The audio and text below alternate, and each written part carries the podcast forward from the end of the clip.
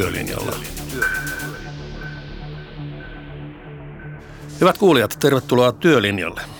Minä olen Pekka Sauri. Tässä Työelämä 2020-hankkeen ja Henry ryn tuottamassa podcast-sarjassa puhutaan työelämästä ja työn murroksesta.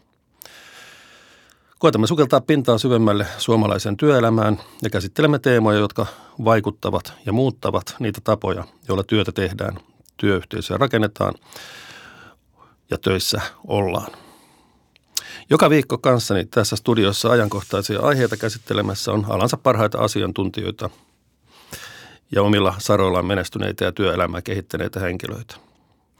Yhdessä pyrimme taklaamaan isoja teemoja ja ilmiöitä ja tarjoamaan niiden ympärille jotakin konkreettista työkaluja niille, jotka haluavat osaltaan olla avaamassa keskusteluja omilla työpaikoillaan. Viime viikolla puhuimme luottamuksesta. Tällä viikolla puhutaan eräänlaista luottamuksen vastakohdasta, häirinnästä, kiusaamisesta ja muusta epäasiallisesta käyttäytymisestä työyhteisöissä. Uusimman työolobarometrin ennakkotiedot kertovat, että suomalaisilla työpaikoilla kohdataan edelleen syrjintää, kiusaamista ja jopa väkivaltaa. Näitä on havainnut vähemmistö palkansaajista, mutta selvästikin syrjinnän ja häirinnän kitkemisessä on yhä paljon tehtävää. Yhdysvalloista Eurooppaan laajentunut Me Too-kampanja nosti seksuaalisen häirinnän ja ahdistelun vilkkaan keskustelun kohteeksi myös Suomessa. Tässä keskustelussa yritämme puhua kaikenlaisesta asiattomasta käyttäytymisestä työpaikoilla, niin seksuaalisesta häirinnästä ja ahdistelusta kuin kiusaamisestakin. Pyrimme nimenomaan nostamaan esiin käytännön keinoja, joiden avulla voidaan epäasialliseen käyttäytymiseen puuttua. Meillä on vieraana sosiaalipsykologi Susanna Kalavainen työterveyslaitokselta ja Helsingin kaupungin henkilöstöjohtaja Marju Pohjaniemi. Tervetuloa. Kiitos. Kiitos. Susanna, olet työterveyslaitoksessa perehtynyt häirintään ja kiusaamiseen työpaikoilla ja myös työskentelet työyhteisöjen kanssa asiattoman käytöksen kitkemiseksi.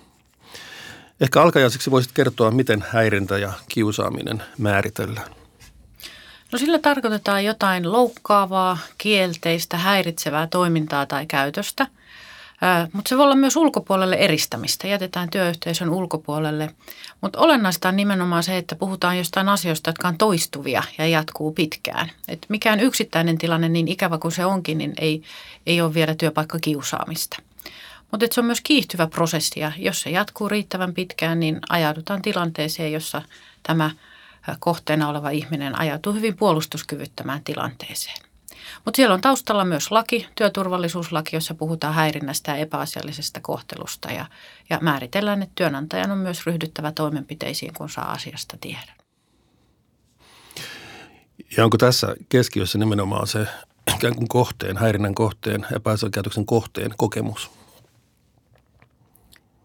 Niin, onko kohteena, mutta tota, Kyllä siitä se lähtee, kun työnantajan tietoon tulee, että joku kokee epäasiallista kohtelua tai työpaikkakiusaamista, niin, niin siitä tulisi lähteä se prosessi, että asioita lähdetään selvittämään. Marju Pojaniemi, kenen tulee puuttua epäasialliseen käyttäytymiseen työpaikoilla? Kenen vastuulla on siihen puuttuminen? Se on aivan selkeästi ja ensisijaisesti esimiehen vastuulla – aina kun esimies saa tietää, että tällaista tapahtuu, niin siihen asiaan pitää puuttua ja sitä pitää käsitellä ja pyrkiä selvittämään niillä keinoilla, mitä sitten siinä tilanteessa on. Mutta se ei ole ihan riittävää minusta näin, vaan kyllä se vastuu ja puuttumisen, puuttumisen vastuu on koko työyhteisöllä, jokaisella ihmisellä, joka siinä on mukana ja joka näkee, mitä tapahtuu. Ja myös sitten tietenkin sillä henkilöllä, joka kokee tulleensa väärin kohdelluksi. Kuinka hyvin työtoverit pystyvät puuttumaan epäasialliseen käyttäytymiseen? Koska usein varmaan tapahtuu sellaistakin, että katsotaan muualle, että työ, työtoverit eivät ikään kuin ole näkevinään tai eivät halua puuttua. Siinäpä se. Ja se on vähän kuin lasten kanssa, että, että jos sitä kääntää katseensa muualle, niin sitten siinä on tavallaan jo mukana itse. Että pitäisi oikein tärkeänä sitä, että työtoverit, koko työyhteisö alkaa toimimaan silloin, kun tätä tunnistetaan. Esimiehelle pitää siis kertoa tällaisista havainnoista, mutta entä jos esimies on nimenomaan se henkilö, joka tätä epäasiallista käyttäytymistä tekee? Nämäpä niitä onkin juuri hankalimpia tilanteita. Silloin tietenkin ohjeena on se, että, että pitää kääntyä esimiehen esimiehen puoleen, mutta ymmärrämme toki, että se on hankalaa. Monesti esimiehen esimies on jo etäinen, häntä ei tunneta eikä hän ole siinä työyhteisössä mukana. Jos se ei tunnu auttavan, niin sitten antaisin sen neuvon, että työterveyshuolto, työsuojelu, yrityksen henkilöstöhallinto, HR, ne olisi sitten niitä kumppaneita, mistä apua pitäisi hakea. Millä tavalla tämä toimii Helsingin kaupungilla? Tietävätkö ihmiset, työntekijät, miten asioihin tulisi puuttua? Me tehdään tosi paljon työtä sen hyväksi, että tietäisivät. Meillä on ohjeistuksia omassa intrassa. Olemme julkaisseet kirjasia, käsitellään työpaikkakokouksissa, esimiesvalmennuksissa, mutta aina on tietenkin niin, että mikään tieto ei kaikkia, kaikkia ei tavoita. Ja sitten juuri siinä tilanteessa, mikä muutenkin on vaikea ja hankala, niin hyvät neuvot ei aina tule mieleen ensimmäisenä. Niin, koska helposti sitten tulee monenlaisia tunnereaktioita puolin ja toisin. Nämä on erittäin tunnepitoisia tilanteita myös sitten sen esimiehen kannalta, jolle, jolle sitten tullaan kertomaan, vaikka jos häntä itseään syytettäiskään, niin tästä tulee esille erittäin vaikeita tunteita. Susanna. Joo. Ajattelin tästä puuttumisesta vielä, että meillä on ollut tutkimushanke kohti sopuisaa työyhteisöä, sopuisa. Ja siinä kysyttiin myös työtovereilta, että, että jos näkee epäasiallista kohtelua, että miksi ei ole puuttunut, että miksi hän on vaikea puuttua. Ja siellä tuli monia asioita esille, mutta että yksi oli se, että, että pidetään, että nämä tilanteet on niin hankale. Tämä on niin arka, tunteita herättävä asia, että siihen on vaikea puuttua. Ja toisaalta osa koki, että, että jos mä puutun, niin tämä voi vaikeuttaa tilannetta. Että ei tiedetä, mitä tapahtuu. Eli sehän kertoo siitä, että, että kun puhutaan yleisesti, katsotaan siis, työ, tässä oli organisaatioita eri puolilta Suomea, niin se, että, että me, meillä on vielä työtä siinä, että miten me luodaan sellaista kulttuuria, että mm. ää, jokainen voi puuttua siihen ja, ja toisaalta tiedetään, että miten puuttua. Kun mä ajattelin, että työkaverien rooli voi joskus olla hyvin ratkaiseva. Että ilman muuta esimiehillä on se vahva vastuu puuttua, niin kuin ihan Marju sanoit. Mutta että, että myös se, että kun tulee näitä tilanteita, niin voiko työkaverina vaikka joskus pysäyttää, että hei, että mit, mitä meillä on tässä tapahtumassa, pitäisikö tästä puhua. Että enemmän niin kuin sellaista yhteisvastuu ottaa asioita keskusteluun ja käsittelyyn. Ja se, että, että voiko he, jotka havaitsevat näitä tilanteita, niin mennä vaikka puhumaan tämän ihmisen kanssa – sen tilanteen jälkeen, jos se on mahdollista siinä tilanteessa keskeyttää, kysyä, miten voi tukea, voiko olla apuna, että sitä asiaa viedä eteenpäin, jos se on sellainen asia, jota on on hyvä niin kuin selvitellä enemmän. Et jotenkin niin kuin rohkeutta puuttua et, ja toisaalta ehkä niin kuin madaltaa kynnystä siihen, että ei se puuttuminen ole joku hirveän vaikea asia, että niin kuin, et tähän pystyy vain kerran vuodessa tekemään tai, tai jotain, vaan että sen pitäisi olla osa vastuullista työpaikkakulttuuria, että hankalia asioita kyetään ottamaan puheeksi niistä keskustellaan ja, ja, ja tota, pyritään ratkomaan viemään vastuullisesti eteenpäin. Mulla on, mulla on sellainen käsitys, että suomalaisessa kulttuurissa on, on hyvin sitkeä tämä puuttumattomuuden niin kuin kulttuuri. Et tota, siinä on varmaan kaksi syytä. Toinen on se, että ei sovi puuttua muiden ihmisten asioihin, ei sovi mennä muiden ihmisten alueella. Ja toinen on sitten se, että mitä tästä minulle seuraa. Että joudunko mä sot, jos mä sekaannun tähän asiaan, niin tuleeko sitten joku hirveä sotku, missä mäkin olen sitten osallisena. Ja tämä sitten nostaa sitä kynnystä puuttua. Yksittäisen työnantajana me ollaankin yritetty tätä kynnystä juuri helpottaa niin, että, että asioit, näitä asioita käsitellään esimiesvalmennuksissa ja annetaan myös esimiehille taitoja ja kykyä puuttua näihin tilanteisiin, jotta se ei, niiden vaikeiden tunteiden kohtaaminen ei tuntuisi niin hirveän vaikealta, mitä se, mitä, mitä se voi olla. Siinä puhutaan myös työyhteisötaidoista, ei, ei vaan pelkästään esimiehille, vaan juuri siitä, että, että mikä, millaisella työyhteisön hengellä ja toimintatavoilla tätä puuttumista voidaan helpottaa. Yksi ilmiö varmaan on se, että jos, ei, jos havaitaan jotakin epäasiallista käyttäytymistä ja siihen ei puututa, niin helposti käy niin, että ihmiset ikään kuin yksityistyy siellä työyhteisössä ja keskittyy vain siihen omaan työhönsä eikä sitten puutu siihen yhteisön toimintaan. Ja silloin se kuvastaakin sitä, että siellä niin se työyhteisö voi jo aika huonosti tuossa vaiheessa ja työyhteisötaidot on hakusessa. Miten sitten, siis varmasti on niin, että, että esimieskoulutuksessa näihin asioihin kiinnittää huomiota ja Helsingin kaupungilla on myös niin kuin aineisto, kirjallista aineistoa siitä, että miten tämmöisiin tilanteisiin puututaan. Mutta miten varmistaa, että se tieto, mikä näissä koulutuksissa tai, tai materiaaleissa on, että se todella niin kuin menee sinne työyhteisön tasolle? Koska aika helposti ihmis, ihmisten maailmassa asiat jää sillä tavalla niin kuin teoreettiseksi. Ja nyt ne on niin kuin hoidettu, kun ollaan pidetty koulutus tai nyt on hoidettu, kun me ollaan saatu tämä esite jaettua? Me ollaan ohjeistettu niin, että näitä asioita pitäisi käsitellä vuosittain työpaikkojen kokouksissa. Mutta varmasti se on niin, että se ei joka paikassa toteudu. Se on aina niin, että näitä asioita nostaa esille ne, jotka kykenee siihen ja niiden, joiden pitäisi sitä käsitellä, niin nimenomaan pakenevat sitten. Mutta kyllä se on tosi tärkeää, että ne tulisi, tulisi esille ja, ja näistä keskusteltaisiin jo silloin, kun ei ole mitään meneillään, jotta sitten olisi niitä valmiuksia siinä tilanteessa, kun oppeja tarvitaan. Että ikään kuin etukäteen. Etukäteen, puut, nimenomaan siihen. just joo, joo.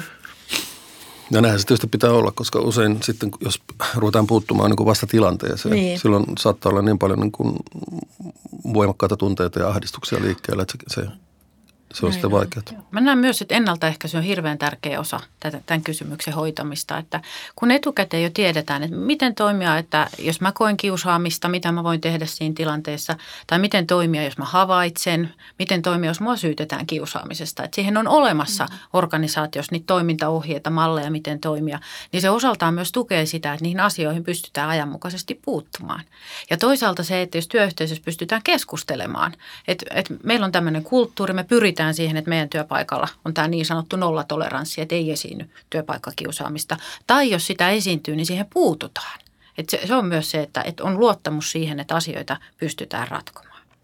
Ja tässä puuttumisessa on paitsi se ikään kuin kansalaisrohkeus, mistä äsken puhuttiin, niin myös tämä tieto, koska se saattaa muodostua myös kynnykseksi, että ihminen on epävarma siitä, että millä tavalla on, on järkevää puuttua tähän asiaan. Ja jos sitä tietoa ei ole, niin se, se on ikään kuin lisäkynnys sit sille puuttumiselle. Ja totta kai niin kun se lähtee siitä, että jos se tieto on ihmisellä olemassa, niin ainakin se epävarmuus sitten poistuu, että, että ainakaan sen tiedon puutteen takia jätetä, jätetä ottamatta asioita esille. Mutta onko toimintatavat Suomessa työyhteisössä selvät? Susanna, kun sä oot tähän asiaan perehtynyt niin kuin valtakunnan tasolla? En, en pyydä antamaan koulunumeroa tästä näin, mutta, mutta miten luonnehtisit sitä? Ei ne ole riittävän selvät. Et hirveän tyypillinen tilanne on se, että puuttumista lykätään pitkään. Et, et syystä tai toisesta tiedetään, työyhteisössä on hankala tilanne, se, siitä tulee monenlaisia viestejä, ehkä yrityksiäkin puhua. Puuttumista lykätään ja sitten lopulta kun puututaan, niin se puuttuminen voi olla ihan kohtuutonta. Et, et, tietyllä tavalla, kun sitä on niin pitkään lykätty, niin sitten siitä tulee valtava juttu ja, ja, ja isoja. Että se semmoinen niin kuin oikea-aikainen ja sopivan kokonen. Että ymmärretään, että tämä on osa työtä, että myös ristiriitoja käsitellään, että, että sitä ei yritetä eristää joskus omaksi asiakseen, että, että, että tämmöinen puuttuminen. Että se on minusta mielenkiintoista, meillä oli se tutkimushanke Sopuisa, niin siinähän tuli ilmi se, että alussa esimiehet sanoivat, että yksi syy, miksi he ei puutu, on se, että on niin kiire, mikä on ymmärrettävää. Esimiehillä on nykyään paljon tehtäviä. Mutta kun hankkeen aikana heillä oli kaksi kertaa tämmöistä esimiesvalmennusta, niin sen jälkeen seurantakyselyssä niin esimiehet eivät enää nimenneet kiirettä syyksi, että miksi he ei puutu. Mm. Eli tavallaan, että kun tulee keinoja, välineitä, sä tiedät, miten toimia, niin se helpottaa sitä, että pystyy myös siellä arin ja kiireen keskellä toimimaan. Että sitä kiireen tuntua lisää myös se, että tuntee, että nyt tästä pitäisi ensin ottaa selvää ennen kuin pystyy tekemään mitään ja sekin on ikään kuin lisäduuni kaiken muun päälle. Ja se on huono, että jos ollaan siinä tilanteessa, että, että on jo joku iso konflikti ja ristiriita käynnissä. Ja siinä vaiheessa esimies alkaa perehtyä, että no, no mitä tässä niin kuin pitäisi tehdä tai hakea. Että, että ihanteellista olisi, että, että näitä voidaan niin kuin sanoa, että säännöllisesti käydä läpi työyhteisössä.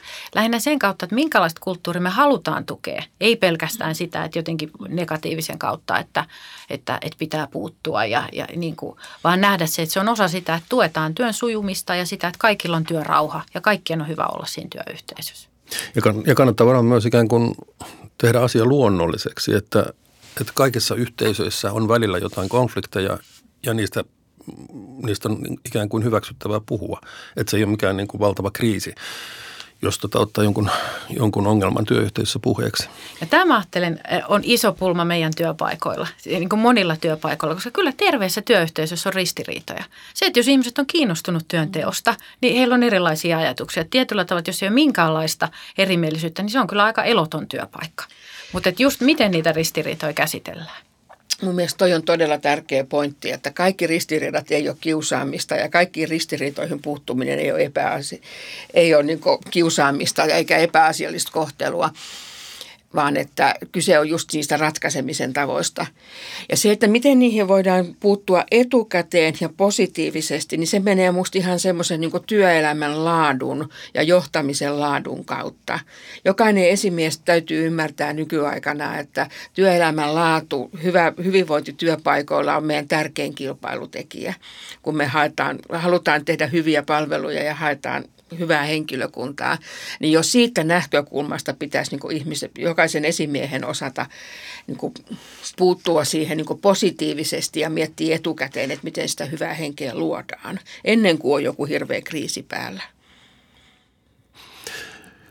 Ja jos ajatellaan sillä tavalla, että nimenomaan tämän niin kuin negatiivisuuden kautta, että nyt on kauhean ongelma, nyt on kauhean kriisi, niin silloin on hyvin vaikea saada, saada tota, niin kuin hyviä lopputuloksia aikaan. Mutta jos mm.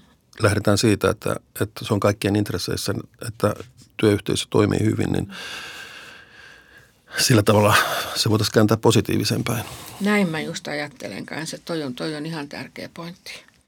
Ja mä ajattelin, että yksi puoli asia on se, että, että äh, siis suhtaudun hyvin vakavasti, äh, kun on kiusaamiskokemuksia tai häirintäkokemuksia, niitä tuodaan, ni, niitä pitää kuulla ja mm. luoda mahdollisuuksia, että on, on niin kuin mahdollisimman helppo kertoa näistä kokemuksista. Mutta samanaikaisesti pitää myös mielessä se, että vaikka työyhteisössä käy, että joku ihminen nimeää vaikka työkaverin kiusaajaksi, niin se ei vielä automaattisesti tarkoita, että tämä toinen työntekijä on toiminut sillä tavalla, että, kiusaamin, että se olisi kiusaamista. Et, et myös se puoli, että asioita on kyettävä tasapuolisesti ja oikeudenmukaisesti selvittämään. Et on myös luottamusta siihen, että kun asioita nostetaan esille, niin ne tutkitaan. Et, et joskus on se, että kun puuttumista on lykätty kovin pitkään tai ei ole kykyä käsitellä näitä ristiriitoja, niin tulee se, että, että riittää, että nimeää jonkun kiusaajaksi. Ja sen jälkeen kaikki alkaa suhtautua tähän ihmiseen, kun hän olisi niin kuin jo lähes hylkiö. Ja le- en, leima, leima on jo valmis. Niin, mm. mutta en toki vähättele niitä kokemuksia, mutta et, et yhtä aikaa voidaan myös ymmärtää, että näitä asioita on selvitettävä puolueettomasti. Missä määrin menee valta ja kiusaaminen sekaisin? Siis esimiehellä on tietysti niin kuin työyhteisössä valtaa ja mitä korkeammalle mennään, sitä enemmän valtaa on – meneekö näin sekaisin, että, että esimiehellä oikeasti on enemmän valtaa kuin muilla työntekijöillä ja se, sotkeutuuko tämä niin kiusaamisen kanssa? Sotkeutuu mun mielestä aika usein just arjen tasolla, että jos työyhteisössä on huono henki ja asioista ei puhuta, tai sitten puhutaan ikävällä tavalla, niin helposti semmoinen mikä tahansa työhön puuttuminen, työsuoritukseen puuttuminen ymmärretään kiusaamiseksi. Työn jaon muuttaminen ja kaikki tämän tyyppiset asiat. Ja silloin on just tosi tärkeää se, että, että on oikeasti hyvät tuntosarvet ja osataan eri tavalla lähestyä asiaa, eikä vaan niin kuin sillä, että nyt toi sanoo tuolla tavalla esimiehellä on paljon keinoja tutkia sitä työyhteisöä ja katsoa, että, mm. että mitä siellä oikeasti tapahtuu ja mitä merkkejä on ilmassa.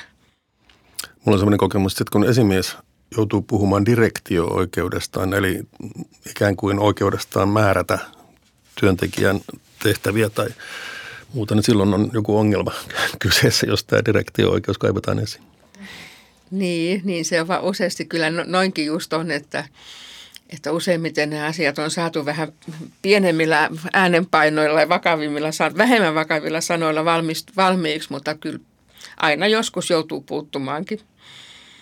Niin. Mä ajattelen, että onhan se merkki jostain, jos ää, työn tai esimies joutuu käyttämään sitä direktio-oikeussanaa, mm. niin kuin, että et, et mikä on se tapa tehdä yhteistyötä ja mm. ymmärtää niitä niin kuin työn reunaehtoja. Niin.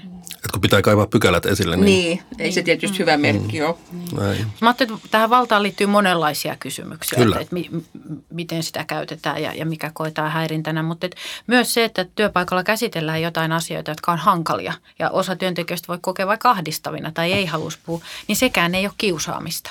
Et, et joskus tulee myös tämä puoli, että et ei haluttaisi niin kuin, että käsitellä jotain organisaatiomuutoksia tai muuta ja, ja tämmöiset työhön liittyvät asiat koetaan kiusaamiseksi. Mutta yksi puoli, mikä on, niin mun olisi hirveän tärkeää, että työpaikalla tunnistetaan ne oman työpaikan erityispiirteitä, mitkä on riskitekijöitä. Koska siinä on myös sellaista tutkimusnäyttöä, että, että jos on työpaikalla organisaatiomuutos käynnissä ja suuri työn kuorma – niin nämä yhdessä niin lisää riskiä, että lähtee esiintyä epäasiallista kohtelua. Niin että tavallaan huomattaisiin vaikka, että meillä on tiettyjä muutoskohtia, kiirehuippuja, miten me erityisesti kiinnitetään huomiota siihen, että työ sujuu ja ristiriidat tulee käsiteltyä rakentavasti tai riittävän rakentavasti, koska ainahan on olemassa myös se työpaikan kulttuuri. Jollain työpaikoilla on paljon niin kuin, äh, rempseempi meno siihen kuuluu, että voidaan vaikka korottaa ääntä ja innostuu ja huudetaan ja jollain työpaikalla niin huutaminen voidaan hyvin nopeasti kokea, että tämä on jo kiusaamista ja, ja, niin kuin, ja että se sama, sama tilanne voidaan tulkita niin monin tavoin. Ja sitten noissa tilanteissa, just kun silloin kun se riski on jostain syystä kohonnut, niin entistä tärkeämpää on se, että työyhteisöt saa tukea. Sekä henkilöstö että niiden muutosta tekevät esimiehet että semmoinen muutostuki orga, muutoksessa oleville organisaatioille, niin se on myös erittäin tärkeä ennaltaehkäisevä tekijä. Koska se muutos taatusti kuormittaa koko yhteisöä. Kyllä. Niin kuin poikkeuksellisen paljon, jolloin pinna voi olla kireillä ja saattaa lähteä niin kuin erilaisia konflikteja liikkeelle. Ja, sit, ja sitten kun me saatetaan ajatella, että se muutos on tehty, se on suunniteltu ja se on toteutettu ja, ja unohdetaan se, että se muutos elääkin siellä työyhteisössä vielä pitkään sen jälkeen. Ja sitä tuen tarvetta ja, ja kasvaneita paineita on vielä pitkään sen jälkeen, ennen kuin sitten uudet toimintatavat on vakiintunut ja ihmiset löytäneet ihan aidosti paikkansa, eikä vaan laatikkonsa. Ja erityisesti, jos liittyy se epävarmuus siitä omasta asemasta, niin. että et säilyykö mun työtehtävät, mm. Pysyykö ne tehtävät, josta mä oon kiinnostunut, menetänkö mä jotain, koetaanko, että tämä muutos uhkaa sitä, niin, niin tämä luo myös sitä maaperää tietyllä tavalla Joo. keskinäiselle niin. kähinälle ja, ja, ja ristiriidoille. Mutta jos tämä kyetään ennakoimaan tai laskemaan, että tuolloin ja tuolloin tulee olemaan erityistä kuormitusta, niin silloin siihen pitää kyetä niin varustautumaan. Siihen se esimies yleensä tarvitsee tukea. Se ei aina kyllä ole sitten niin kuin arkipäivän esimiesvalmiuksissa valmiina. Yksi tämmöinen kiusaamisen alalaji, mistä on puhuttu ehkä lähinnä koulukiusaamisen yhteydessä, tämmöinen kuin näkymätön kiusaaminen, eli yhteisön ulkopuolelle sulkeminen. Tämmöinen on hyvin vaikea asia puuttua, koska siinä ikään kuin harvoin on mitään niin kuin konkreettista. Ja kuitenkin se saattaa sen ulos sulkemisen kohteen kannalta olla erittäin niin kuin raskasta. Onko mitään sellaisia käytännön keinoja, miten tällaiseen niin kuin ulos sulkemiseen – ja sehän voi olla myös sillä tavalla niin kuin vaivihkaista. Ei kukaan sano, että me suljemme sinut ulos, vaan se, se toteutuu siinä niin kuin käytännössä ja miten niin kuin yhteisö kerääntyy niin kuin kahvihuoneeseen ja vaikka niin kuin vapaa-ajan touhuihin. Ja silloin se ulos suljettukaan hyvin harvoin tulee sitten esimiehellä sanomaan, että minut on suljettu ulos.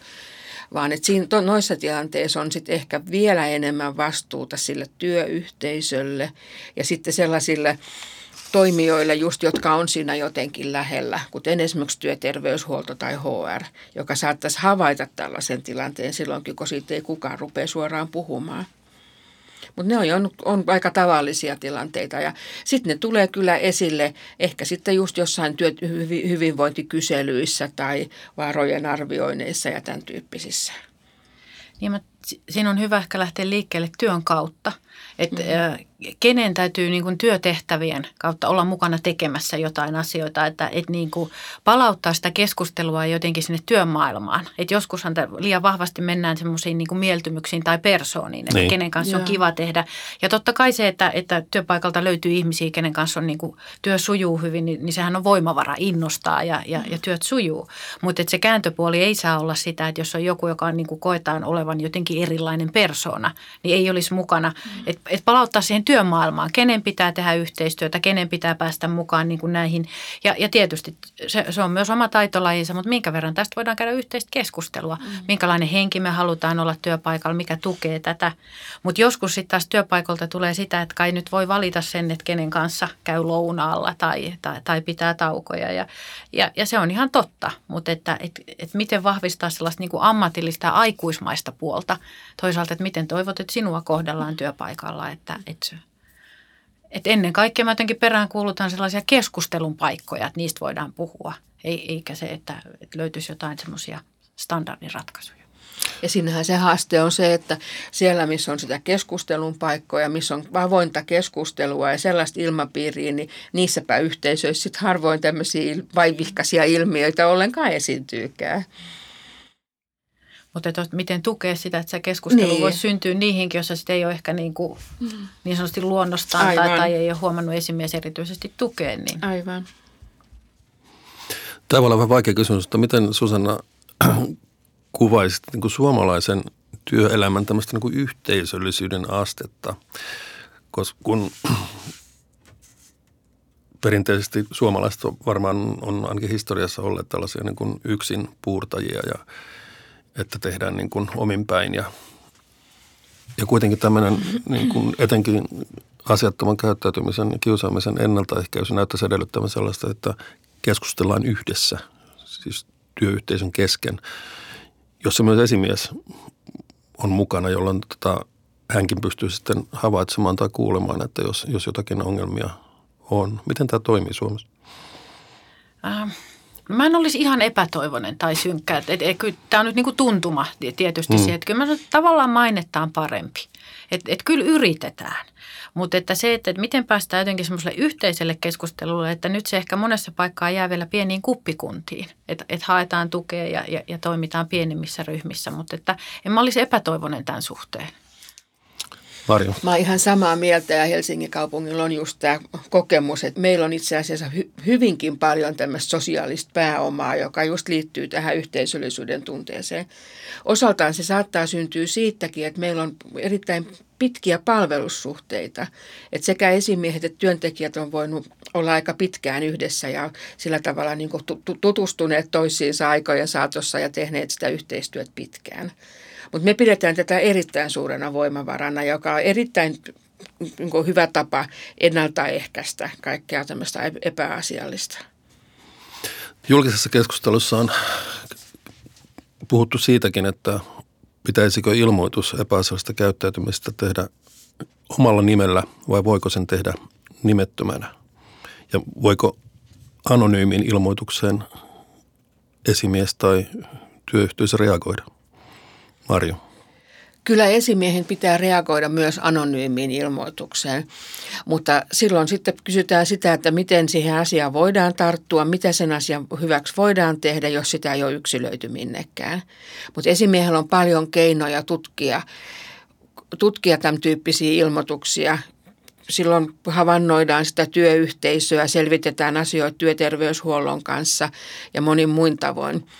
Mutta jos on yksilöimätön ilmoitus, joka, niin silloinhan sitä ei voida niin viedä yksilötasolle eikä, eikä, keskust, eikä niin selvittää sillä tavalla yksilöiden välillä perusteellisesti. Täytyy tehdä ero näiden eri tilanteiden välillä.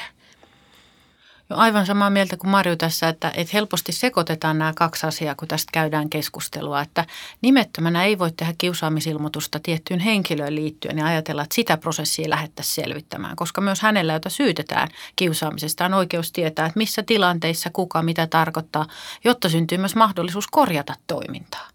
Mutta se, että, että jos tieto tulee anonyymisti, niin ei, ei, ei myöskään tarkoita sitä, että ei tarvitsisi tehdä mitään.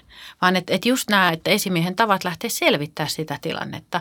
Ja ennen kaikkea myös korostasin tämmöistä esimiehen aktiivisuutta. Että ei se, että odotetaan sitten, että tuleeko lisää tai, tai niin kuin, että joskus mennään, että odotetaan, että tuleeko lisää tai, tai että paheneeko tämä asia. Vaan esimies voi myös hyvin aktiivisesti ryhtyä hankkimaan lisää sitä tietoa.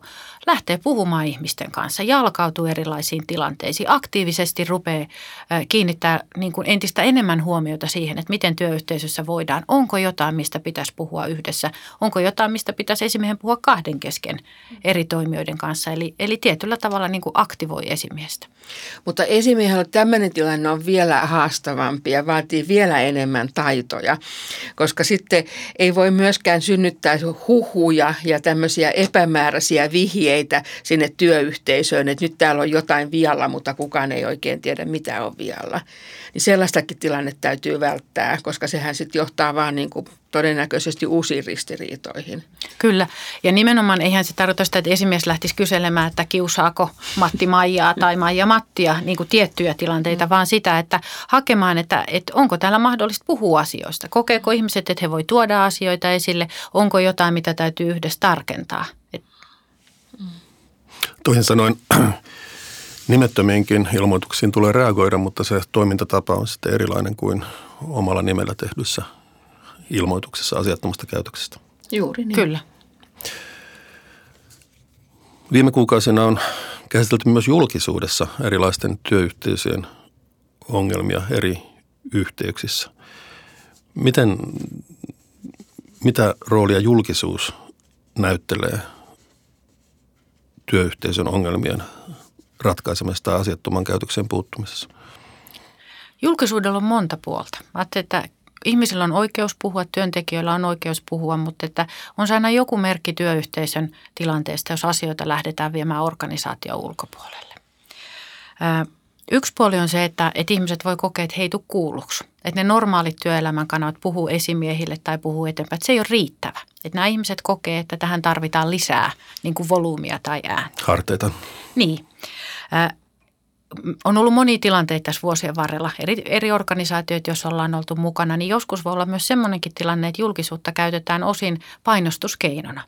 Se on keinoilla vähän niin kuin painostetaan työnantajaa, voidaan vihjata etukäteen, että jos tätä asiaa ei mene siihen suuntaan, kun me toivotaan tai halutaan, niin tämä, tämä viedään julkisuuteen.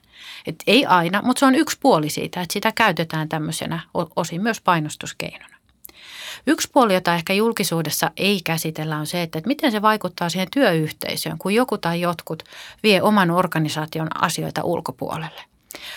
Esimerkiksi tällaisia kuvauksia on tullut, että, että joku kokee, että se on hirveän loukkaavaa, että on vaikka työpäivän jälkeen kaupan kassajonossa ja naapuri tulee siihen, että hei, että teidän työpaikka oli lehdessä, että oot sä nyt se kiusaaja vai he he. Että asia voidaan heittää vitsiksi, mutta että kuitenkin se, että kokemus sitä, että oman työpaikan niin kuin maine – likaantuu ja, ja, ja se voidaan kokea työyhteisön sisällä loukkaavaksi. Että et, eikö ole luottamusta niin paljon vaikka työkavereihin tai, tai meidän toimintatapoihin, että me pystyttäisiin puhumaan näistä niin kuin yhdessä. Että tässä on moni eri puolia, että en, en tarkoita, että pitää vaientaa, asioista saa puhua, mutta että jotenkin sen miettimään, että viekö se asioita eteenpäin, että näitä käsitellään paikallislehdissä tai, tai valtakunnan lehdissä. Yleensä se vaan lisää sitä ahdistusta, jos se, sitä asiaa repostellaan sitten niin kuin tiedotusvälineissä. Näinhän se on ja sitten yleensä vielä on niin, että tiedotusvälineisiin ei sitten kuitenkaan saada niistä asioista aina kaikkia puolia. Että ne on, yleensä ne jutut tuntuu sitä aika mustavalkoisilta. Julkisyhteisöissä, kaupungeissa ja kunnissa niin toiminnan julkisuus kuuluu asiaan. Että me totutaan julkisuuteen kaikissa muussakin suhteessa niin, että, että nämä, nämä asiat täytyy myös lähteä siitä, että, että julkisuus kuuluu, kuuluu vain siihen toiminnan luonteeseen. No nyt loppusuoralla ollaan. Antakaa jotain konkreettista neuvoa tai ohjeistusta ihmisille, jotka ehkä just tällä hetkellä on jossakin työyhteisössä, jossa esiintyy epäasiallista käyttäytymistä muodossa tai toisessa. Mikä on se ensimmäinen keino, johon sen ihmisen, joka tällaista havaitsee tai kokee, tulisi turvautua? Mä sanon, että lähtökohta on se, että ei kannata jäädä yksin. Jos kokee, epäilee kokevansa huonoa kohtelua, niin siitä kannattaa lähteä rakentavasti puhumaan. Tietysti jos pystyy puhumaan omalle esimiehelle, ottaa asioita esiin. Jos ei se ole mahdollista tai kokee ne jännitteet on esimiehen kanssa, mistä muualta löytyy tukea. Voiko työkaveri tulla tueksi? Onko henkilöstöhallinto, työterveyshuolto, työsuojelu? Näitä eri tahoja, mitä tässä on mainittu, voiko löytyä tukea. Yksi konkreettinen vinkki on, että työterveyslaitoksen sivuilta löytyy tukea. Siellä on askeleet kohti sopuisaa työkirja, vapaasti kaikkien saatavilla. Siellä on tietokortteja, miten toimia, jos kokee, että sinua kiusataan, tai miten toimii esimiehenä, tai, tai miten voisi lähteä toimia, jos havaitsee tätä. Eli lähtee hakemaan tietoa, että miten voisi toimia tässä. Ja, ja tärkein, mitä mä sanoisin, että yksin ei kannata jäädä hautamaan.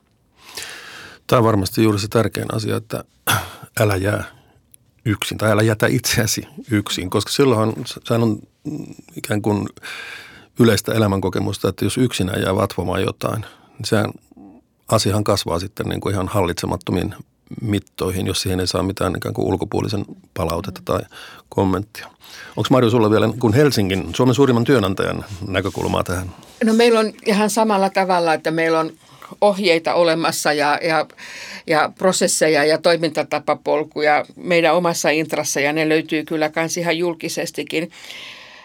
Toi on kaikki ihan totta, mitä Susanna sanoi, ei siihen lisättävää. Aika hyvin mun mielestä tässä häirintävapaa Suomi-kampanjassa kiteytetään niin ne toimintaohjeet, että puutu jos näet, kerro jos koet ja toimii ja levitä tietoa asiasta. Että kyllä se puuttuminen silloin aina, kun näkee, että tätä meneillään tai itse kokee, kokee tulleensa huonosti kohdelluksi, niin kyllähän se siitä kaikki lähtee ja siitä, että jos ei voi puhua esimiehen kanssa syystä tai toisesta, niin löytää jonkun muun, muun polun. Ja meillä se hirveän usein on sitten työterveyshuolto ja HR, josta sitä apua löytyy. Mä että tärkeää on myös sellainen tulevaisuuden usko, usko siihen, että, että tota, asiat voi mennä parempaan suuntaan. Usko, että kannattaa kertoa omia kokemuksia ja, ja se, että erittäin vaikeitakin asioita ollaan pystytty ratkomaan ja pystytään ratkomaan. Mm. Ja silloin niistä pystyy myös vapautumaan ja parhaassa tapauksessa se voi koitua koko työyhteisön voitoksi, jos, jos tämmöisestä päästään yli. Nimenomaan ja silloin jos sellainen tilanne on ollut ja se on pystytty hoitamaan, niin silloin on todennäköisesti opittu jo paljon muutakin sen prosessin aikana, mikä sitten sitä yhteisöä vie eteenpäin. Mutta kyllä tämä on kivinen tie ja vaikeita tilanteitahan on, että nämä kyllä oikeasti on työyhteisöissä. Kyllä, ja tietenkin myös työyhteisön jäsenet muuttuvat tai vaihtuvat niin. kaiken aikaa. Ja jossakin Helsingin, Helsingin liki 40 000 työntekijän niin kuin yhteisössä, niin se vaihtuvuus on väistämättäkin varsin suurta, että joutuu, joutuu koko ajan ikään kuin tekemään sitä työtä, koska se yhteisö ei pysy samana. Joo, mutta silti se on sellainen asia, mihin mä en hirveästi luottaisi, että, että asiat niin muuttuu ihmisten muuttuessa. Että joskus, jos se tilanne on pitkään jatkunut tai kovasti kärjistynyt, niin se huono tilanne jolla, jollain tavalla syö ne uudetkin ihmiset mukaansa. Heidät, se, heidät vihitään ikään kuin mukaan joo, tähän perin, aika, perintöön. Näin se voi olla ja et, et siinä ainakaan esimiehen ei pitäisi kyllä sitä jäädä odottamaan, vaan että todella tämä nopea, nopea puuttuminen on kyllä tärkeää. Joo, odottamaan. Liian pitkään ei kannata odottaa, koska mm. toisaalta on ollut myös monia keskusteluja, että joku ihminen, joka on käyttäytynyt, on koettu, että hän käyttäytyy epäasiallisesti. Hän voi perustellusti ihmetellä, että hän on voinut käyttäytyä näin 10 tai 15 vuotta. Mm. Miksi tähän ei puututtu aikaisemmin? Niin onhan siitä tullut jo tietyllä mm. tavalla niin kuin ikävällä tavalla talon tapa. Joo. Ni, niin myös se, että, että tämmöinen mahdollisimman oikea-aikainen puuttuminen ja et, ei, ei tarpeettomasti viivytellä. Mm. Siis tietoa on, älä jää yksin äläkä jää viivyttelemään. Ja että myöskin, että tämä, tällaisten asioiden ratkaiseminen voi kuotua sitten tulevaisuudessa koko yhteisön yhteiseksi hyväksi. Kyllä vain. Kiitoksia. Meillä oli mukana keskustelussa siis sosiaalipsykologi Susanna Kalavainen työterveyslaitokselta ja Helsingin kaupungin henkilöstöjohtaja Marju Pohjaniemi. Suurkiitos, että halusitte olla mukana. Kiitos. Kiitos. Hyvät kuulijat, tämä oli Työlinjalla. Tämän jakson tai siitä heränneitä ajatuksia kehotan jakamaan Twitterissä hashtagillä työlinjalla. Minut tavoitat Twitterissä tunnuksella at Pekka Sauri. Kaikki sarjan jaksot löytyvät osoitteesta työelämä2020.fi ja ovat kuunneltavissa myös SoundCloudin ja iTunesin kautta. Ensi viikolla puhumme työssä jaksamisesta ja työhyvinvoinnista. Miten ihminen jaksaa töissä kauemmin ennen eläkkeelle siirtymistään ja toisaalta miten ihminen jaksaa työssä tänään. Mikä on organisaatiokulttuurin, esimiehen, työntekijän itsensä ja työyhteisön merkitys työhyvinvoinnin kannalta. Epäilemättä kiinnostava keskustelu tulossa. Jakso julkaistaan osoitteessa työelämä2020.fi ensi perjantaina kello seitsemän. Moi!